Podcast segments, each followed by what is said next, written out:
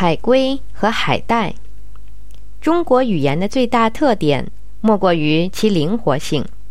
由于每个字都有独立的意思，任意组合就可以构成新的含义。再加上音同字不同的特点，就有了很多幽默的说法。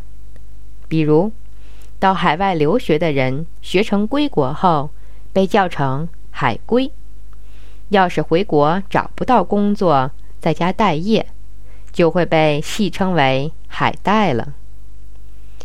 以前出国留学的人数不仅少，而且其中大多数人都想尽方法留在国外，相信外国的月亮比中国的圆。只有少数满怀抱负的海归学成后回到祖国。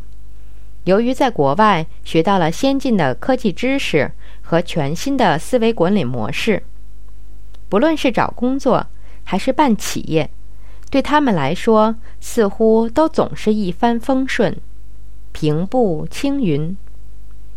海归们不仅懂得左手拿叉，右手拿刀，还会在照相时甜甜的喊一声“奶酪”。国人看了。好生羡慕。随着改革开放，越来越多的国人走出国门，纷飞到世界的各个角落。但是，他们发现外国的月亮并不比中国的圆。花费了大量的时间和金钱，却往往换不来一个当地体面的工作。